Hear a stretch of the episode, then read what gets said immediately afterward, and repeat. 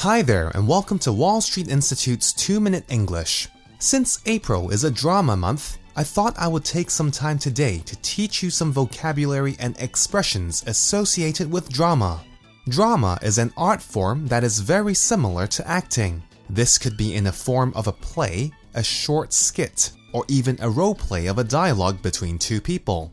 Firstly, let's talk about improvisation.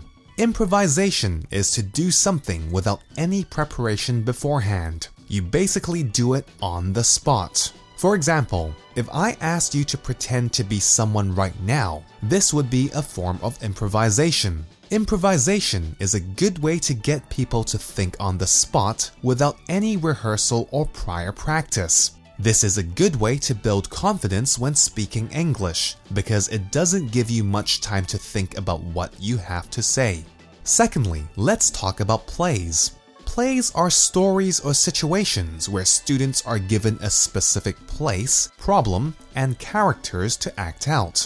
In plays, usually, what students say is written down in a script. This is very different to improvisation, where nothing is written down and everything is made up as it goes along. The good thing about plays is that students need to try to imagine what the situation is like, try to become a specific character, and talk according to the character's lines in the script. Lastly, script writing is when you write the script for a play. This is probably a lot more difficult than improvisation or play because it requires you to write out the entire dialogue for the characters, create the situation or problem, and do all this using English correctly. A simple way to practice script writing would be to write a dialogue between you and a friend. Think of where you would meet, why you are meeting, what you are saying, and the type of language you would use.